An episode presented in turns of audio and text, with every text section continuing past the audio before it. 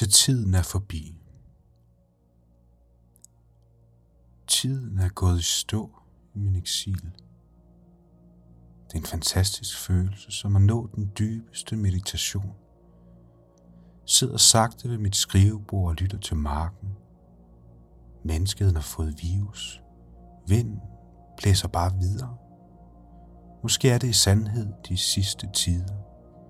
Jesus er genopstået som Greta Thunberg. Græshopper plager syndens city, oversvømmelser og skovbrænde.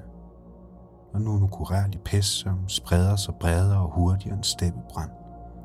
Amen, lad det ske. Det er allerede sket. Nu må vi bare vente på, at der kommer en jorden to.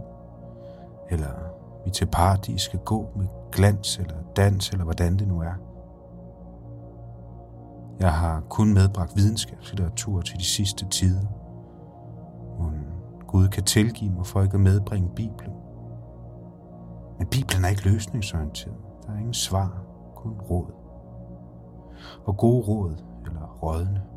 I hvert fald lige nu, her i de sidste tider. Enden er nær. Det bør skæres ud i pap. Det er som at miste forstanden. Enden er nær. Jeg ringer min spedalske klokke.